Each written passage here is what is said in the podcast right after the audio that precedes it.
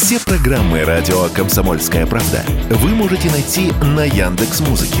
Ищите раздел вашей любимой передачи и подписывайтесь, чтобы не пропустить новый выпуск. Радио КП на Яндекс Музыке. Это удобно, просто и всегда интересно. Был бы повод.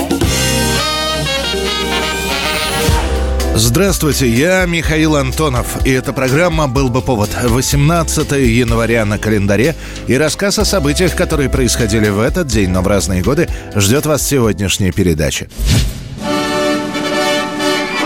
1943 год, 18 января, Первое военное присуждение звания маршала Советского Союза происходит именно в этот день.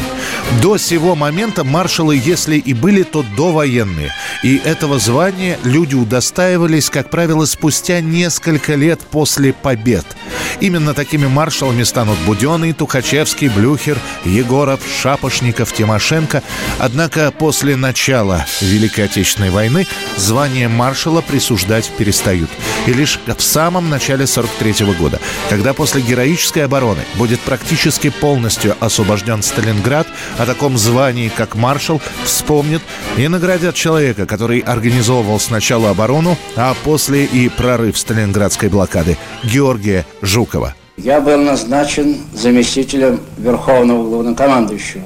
И мне было поручено выехать в войска Сталинградского фронта для организации контрудара с севера, направлении Сталинград. Звание Жукову присуждается как бы авансом. Сталинград еще не полностью свободен. Генерал Паулец и его дивизии сдадутся только через две недели. Но и без этого понятно – Сталинград удалось отбить у фашистов. После того, как Жуков станет маршалом, начинается, как его назовут, звездопад на погоны. И чем ближе к завершению войны, тем больше становится маршалом. В том же 43-м ими станут Василевский и сам Сталин, который получит еще и звание генералиссимуса. Награжденному за исключительные заслуги в организации проведения наступательных операций Красной Армии, приведших к крупнейшему поражению германской армии и к коренному изменению положения на фронте борьбы с немецко-фашистскими захватчиками в пользу Красной Армии. В 1944 году маршалов станет еще больше. За успешные наступательные операции освобождения городов звание присваивается Коневу, Рокоссовскому, Толбухину, Малиновскому, Говорову, Морецкову. Сразу после войны маршала получит и Лаврентий Берия. 1947 год, 18 января. Лишь спустя почти полтора года после завершения Второй мировой войны на карте СССР появляется старая территория, но с новым названием. Она и раньше была, но разрозненной. Теперь же это единое образование, получившее название Сахалинская область. В нее входит непосредственно сам Сахалин, Курильские острова и еще более 50 островов поменьше. До этого территория входила в состав Хабаровского края, но теперь выделена в отдельную административную единицу. Со всех концов страны едут на Южный Сахалин его законные хозяева, советские люди. Колхозники и строители, шахтеры и врачи. Едет на Южный Сахалин астраханский рыбак Афанасий Васильевич Печерский, его земляки Иван Васильевич Ковалев, Андрей Васильевич Лихачев – Александр Гаврилович Аристов и знатный мастер больших уловов Максим Михайлович Рыганов со своей семьей. Образованием Сахалинской области остается один вопрос. Территория получается не маленькая, но вот с населением проблемы. Климат на Сахалине суровый, северный, да и война население подсократила очень сильно. На закрытом заседании в Кремле принимается сначала устное, после уже письменное решение организовать переселение в Сахалинскую область.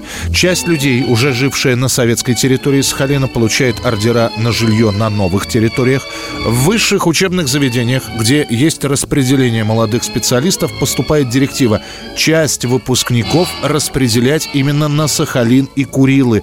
Упор в первую очередь делается на инженеров, моряков, железнодорожников и, как ни странно, агрономов. Район, который всегда считался непригодным для земледелия, теперь располагает современным, высокопродуктивным сельским хозяйством, которое полностью обеспечивает сахалинцев и курильчан картофелем, овощами, столовыми корнеплодами, многими продуктами животноводства. В ближайшие три года в Сахалинской области активно строят дома, прокладывают железные дороги, создают морскую инфраструктуру. 1982 год, 18 января. На экранах советских кинотеатров «Социальная драма». Выходит фильм «Мужики» с Александром Михайловым в главной роли. Фактически впервые в советском кино показывается история о неполной семье, да еще и воспитанием детей должен заниматься мужчина – который когда-то бросил беременную невесту, а спустя много лет, вернувшись в родные края, узнал, что ребенок от него, еще двое детей остались после смерти невесты, один приемный, один от несчастливого брака, и вот теперь шахтер берет трех детей с собой на север. Привет папаше, папе герою. Лежик. О, подгузнички, нагруднички, распашонки, ползуночки. А, а, валяйте, валяйте. Сегодня я займу вежливый и добрый. Видим? Для кого шубка-то, Павел Матвеевич? Если не секрет. Секрет. Шикуете? А фиг ли нам кучерявый песнером? Как ни странно, это обычная житейская история собирает полные залы кинотеатров. Официально об этом нигде не сообщается, но и так известно все.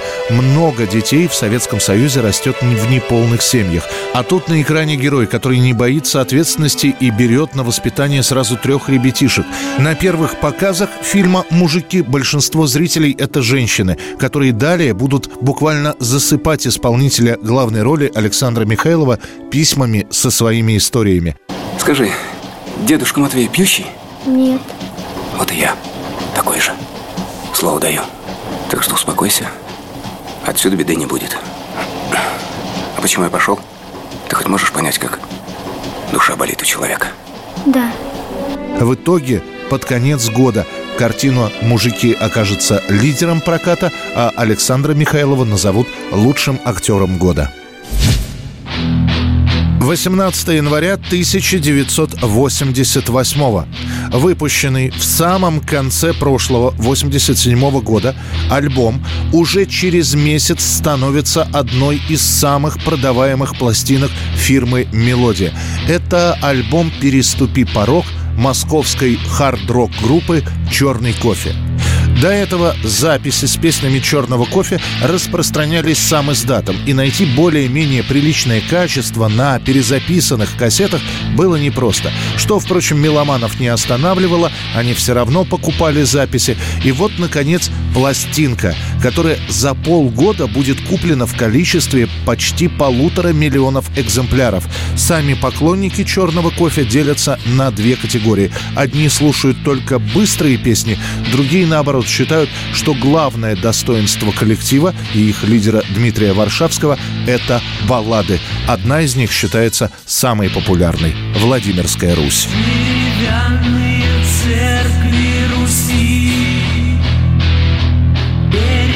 是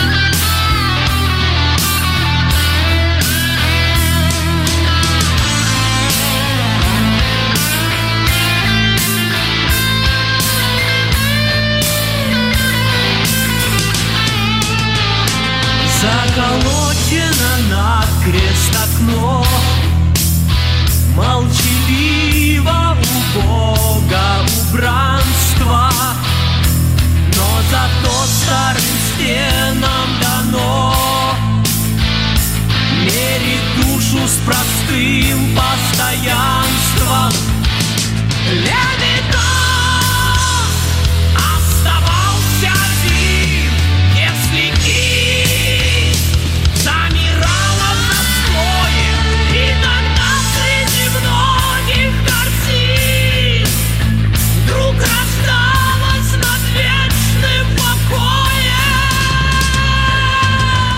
Это был рассказ о событиях, которые происходили в этот день, 18 января, но в разные годы. В студии был Михаил Антонов. Встретимся завтра. Был бы повод.